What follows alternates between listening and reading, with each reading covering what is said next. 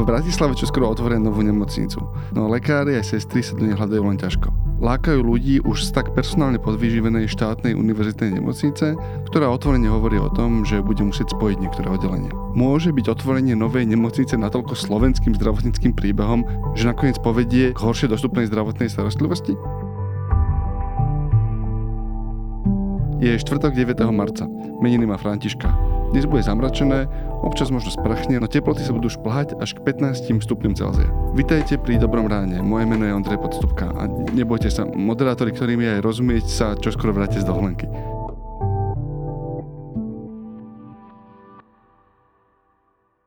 Prejsť prstom po mape? To je nuda. Spoznať svet na štyroch kolesách? To je Ford Kuga. Štýlový a okamžite dostupný Ford Kuga je pripravený vyraziť kamkoľvek sa rozhodnete. Navyše teraz aj s fantastickou zľavou až do 10 tisíc eur. K tomu zadarmo predlžená záruka na 5 rokov alebo 120 tisíc kilometrov. Nie je na čo čakať, stačí sa len rozhodnúť. Viac info na Ford.sk.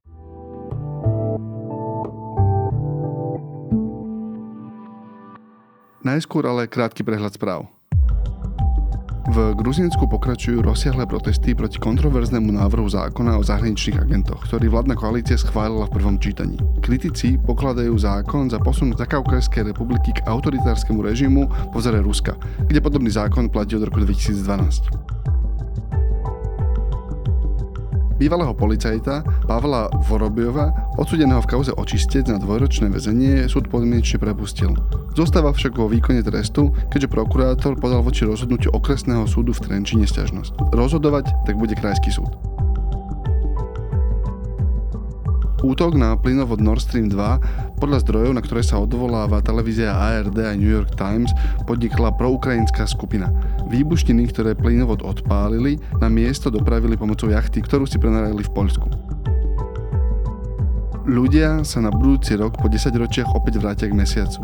NASA ohlásila, že pilotovaný let misie Artemis k obežnej dráhe mesiaca plánuje na november roku 2024.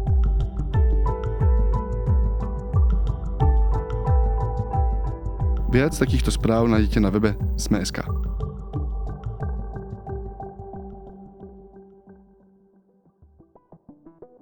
Najväčší výpadok hlási ginekológia. Táto zdravotná sestra je jednou z tých, ktoré nedávno opustili univerzitnú nemocnicu. Zlákalo ju lepšie prostredie i chuť po zmene. Som mala také smerovanie tam, že tam už tá nemocnica mi nemá čo ponúknuť. Som odrobila 28 rokov, nejaký stabilizačný príspevok nevyrieši tú situáciu v štátnom zariadení. O tom, prečo sa zdravotná starostlivosť v najbohatšom regióne krajiny znova dostala do ťažkostí, sa budeme rozprávať s reportérom denníka SME Jánom Krempaským. Nemyslím si, že je to o platoch. Skôr si myslím, že je to o prostredí, ktoré je pre tých zamestnancov pripravené. Janko, prebieha v Bratislave vojna o lekárov, alebo čo sa to vlastne deje? Myslím si, že áno, prebieha. Dokonca niektorí lekári sa vyjadrujú o tom, že prebieha pri lovení lekárov tzv. kobercový nálet, čiže oslovujú všetkých možných, ktorí môžu. No a problém je v tom, že v Bratislave, ale celkovo aj na Slovensku máme obmedzený počet lekárov a takisto aj e, sestier, a teda hlavne sestier, ktoré aj starnú. A aj ten boj o zdravotníkov v Bratislave je hlavne boj o sestry, pretože tie sú v tom systéme liečby alebo poskytovania zdravotnej starostlivosti kľúčovým faktorom, lebo poskytujú značnú časť tej zdravotnej starostlivosti. Čiže a, a teraz pre kontext, otvára sa nová nemocnica na Boroch a tam sa vlastne, povedzme to tak, že pitlia či z univerzitnej nemocnice v Bratislave, čo je vlastne organizácia, ktorá zastrešuje nemocnice v Ružinove, na Antolskej a na Kramároch. Čiže tam vlastne do tých borov sa snažia takmer koľkoľvek z týchto troch nemocníc stiahnuť? Áno, teda je to jeden z tých názorov. Samozrejme, že niečo iné tvrdí Penta, niečo iné tvrdia ľudia z UMBčky, ale všetci sa zhodujú na tom, že tých lekárov a hlavne sestier nie je e, neobmedzené množstvo a na dve nemocnice e, má ten, e, toto mesto, hoci je hlavné, malo lekárov a sestier. Samozrejme, že Penta rozpráva, že do Borov láka a aj zohnala nejakých lekárov aj zo zahraničia, z iných regiónov a tak ďalej, ale podľa tých vyjadrení tých hlavných aktérov hlavný boj aj tak prebieha v Bratislave. No a problém je v tom, že Bory potrebujú teda 1500 pracovníkov a zrazu e, zatiaľ majú 400. O pár dní, dá sa povedať o nejaké dva týždne, otvárajú e, oficiálne nemocnicu, kde sa spustia len ambulancie.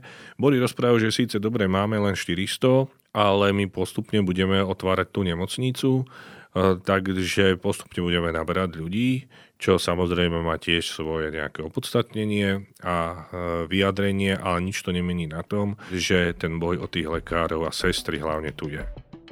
Chirurgia, neurochirurgia či ginekológia výpovede v univerzitnej nemocnici podali vedúci pracovníci, skúsení lekári i sestry. Oslovované sú e, kliniky všetky, ale najmarkantnejšie je momentálne čo sa týka odlivu ginekologická klinika. Toto sú nosní ľudia, čiže uvidíme, ako vôbec sa budú postaviť službu.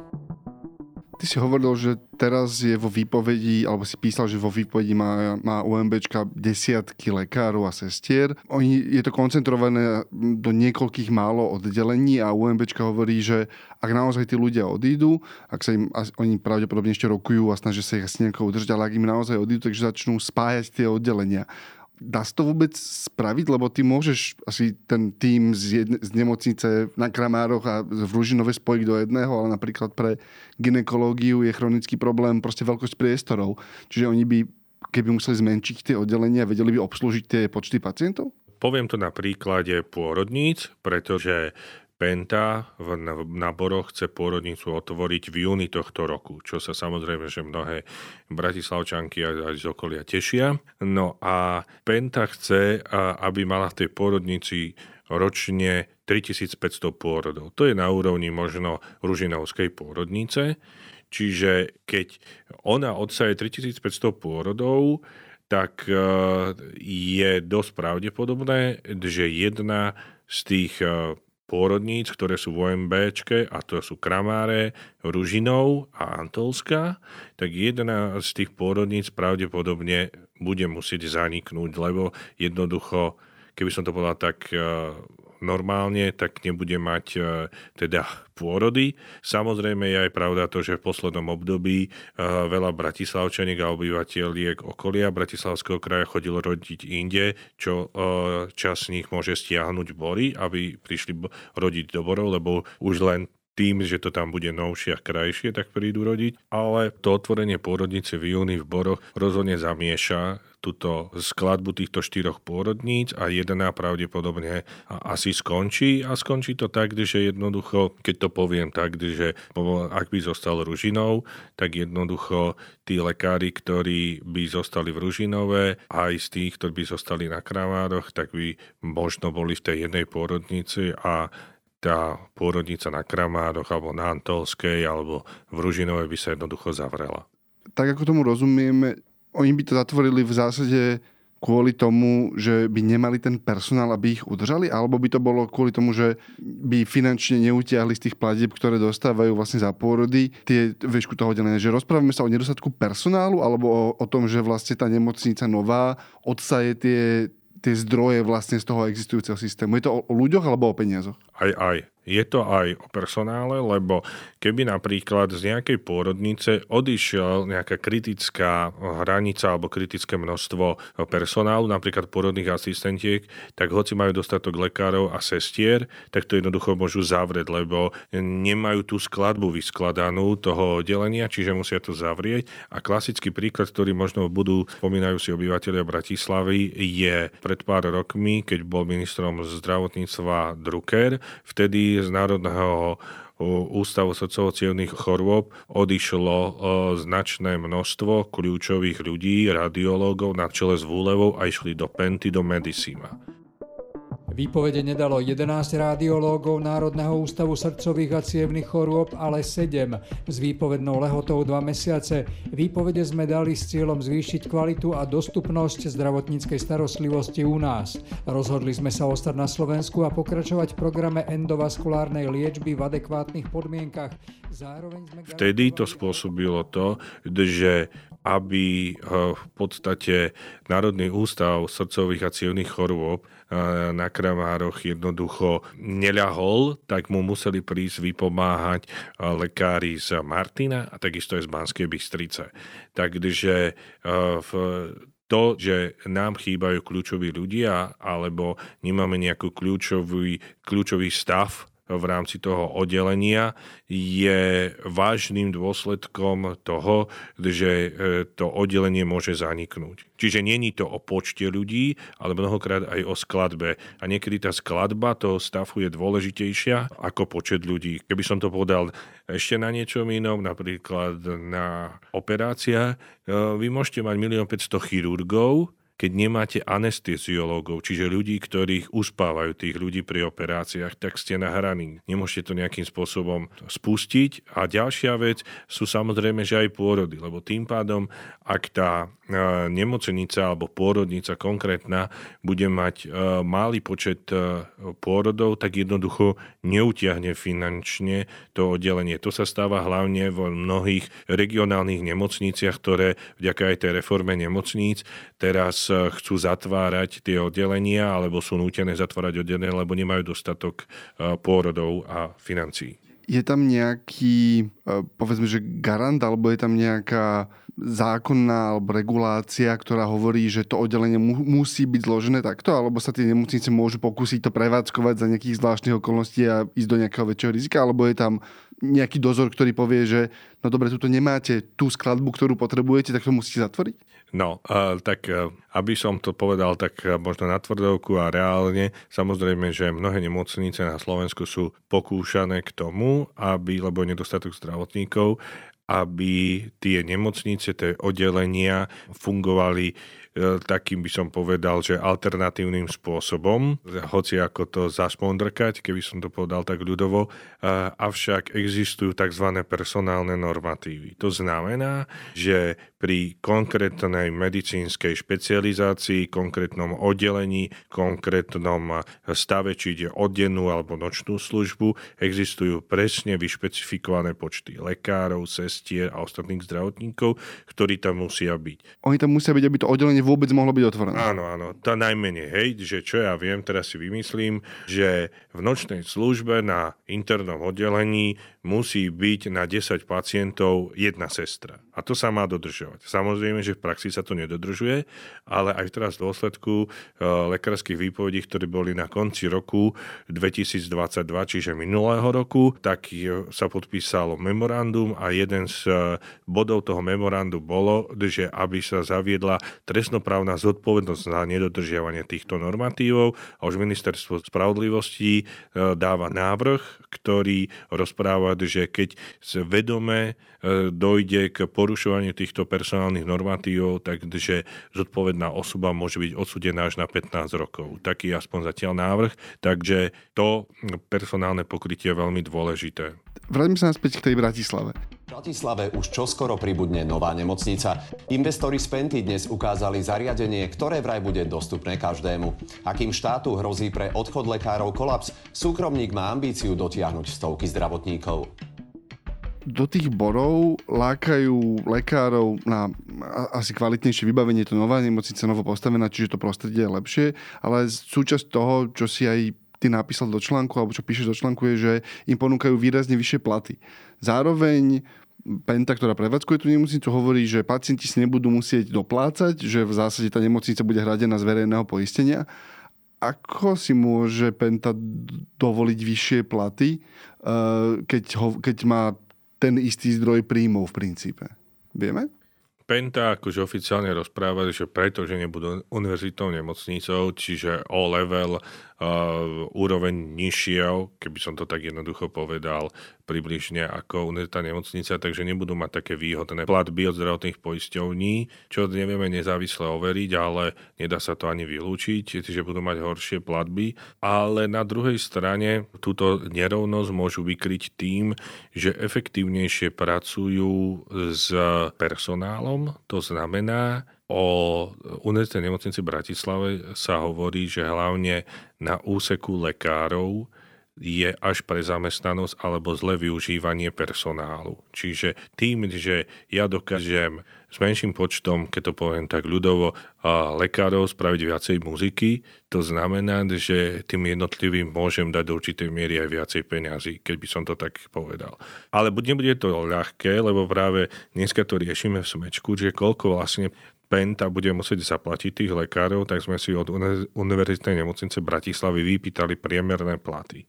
A tie priemerné platy, teraz budeme hovoriť v hrubom a so všetkými príplatkami, čiže za služby a tak ďalej, vychádzajú u lekárov cez 5000 eur mesačne, čo niekoho môže nejakým spôsobom že ohúriť, alebo teda môže povedať, že wow. Takže Penta, ak čo priznáva, lebo nechcem povedať, že koľko im ponúka, ale čo priznáva, aj e, minulý rok nám to v rozhovore pre SME povedal riaditeľ Borov, Ľuboš Lopatka, že si uvedomujú, že budú musieť ponúkať konkurenčné platy. Takže možno to nebudú dvojnásobné, trojnásobné platy, ako niekedy zaznieval niektorých lekárov, ale e, je možné, že tú peťku proste budú musieť obetovať. A, ale aby sme sa boli fér, to sú presne všetky príplatky, áno, je, to, je to priemer, čiže tam máme aj tých veľmi skúsených lekárov, ktorí robia veľmi sofistikovanú prácu áno, prednostou a zároveň sú v tom nočné víkendy áno, a tak ďalej. Presne, a tak ďalej. Hej, čiže áno, áno vidíme tam celý ten rozstrel aj tej náročnej Čo práce. Čo lekári mnohokrát označujú, že áno, že zarobíme toľko, ale že to je hrdlačenie, aj keď to poviem tak zase trochu ľudovo, takže áno, ale Penta proste bude musieť s tým počítať, že takému lekárovi, aby ho získal, nemôže dať 2000 eur.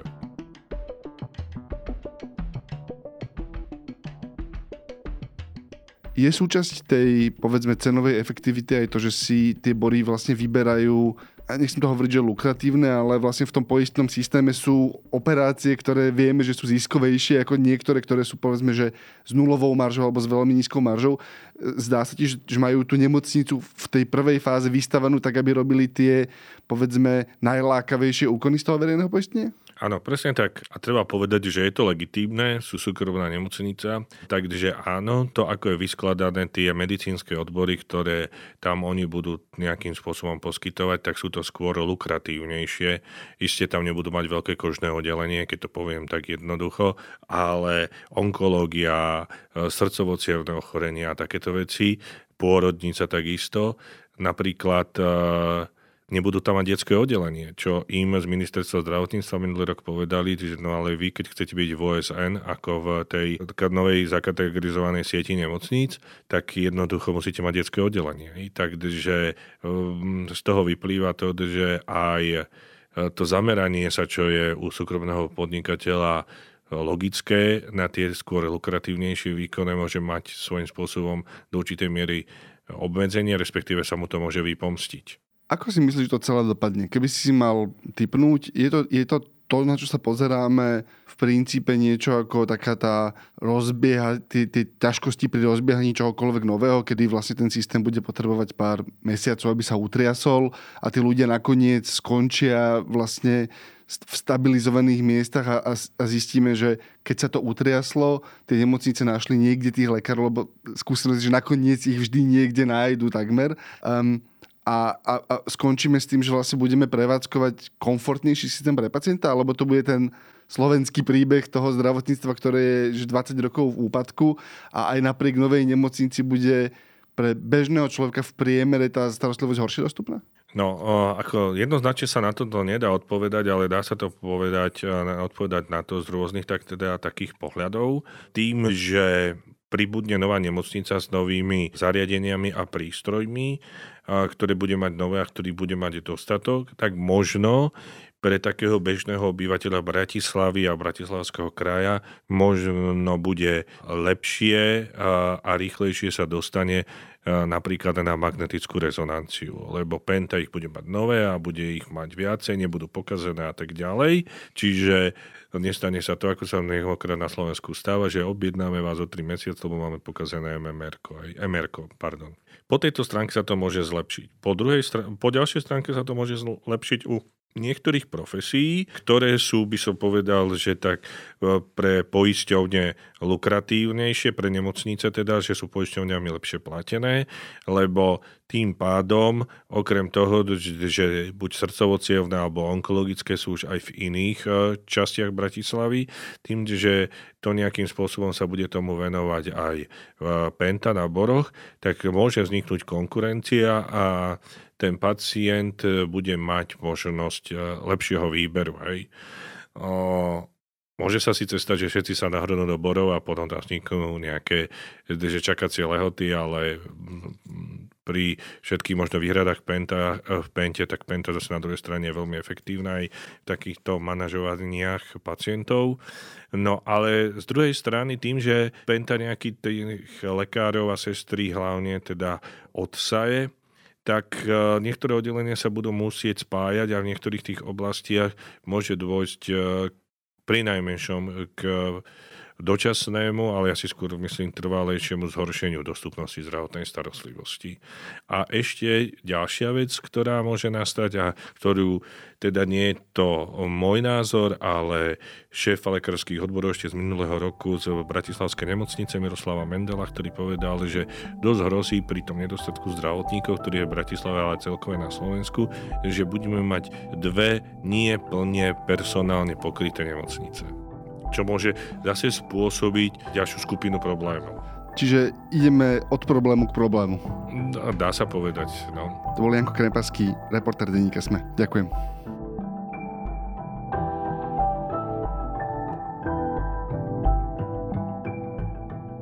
Mojím dnešným odporúčaním je seriál Last of Us, ktorý môžete sledovať na HBO alebo na streamovacej službe HBO Max nenechajte zmiasť, je to podľa adaptácie hry, ale v skutočnosti je to um, skúmanie ľudskej povahy, násilia a, a lásky a je to jeden z najkrajších natočených seriálov posledných rokov.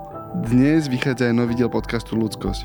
A ak ste v okolí Bratislavy a nemáte na večer lepšie plány, príďte večer o 6. do Martinusu, kde nahrávame narodeninový 5 diel podcastu Klik. Už to nahrávam 5 rokov s Dávidom Tvrdoňom. Je to technologický podcast Smečka, vychádza každú sobotu, ale bude mať živé nahrávanie o 6. v Martinuse na obchodnej. Ak chcete, príďte nás pozrieť naživo. Do zajtra a potom už budú tí ľudia, na ktorých ste zvyknutí.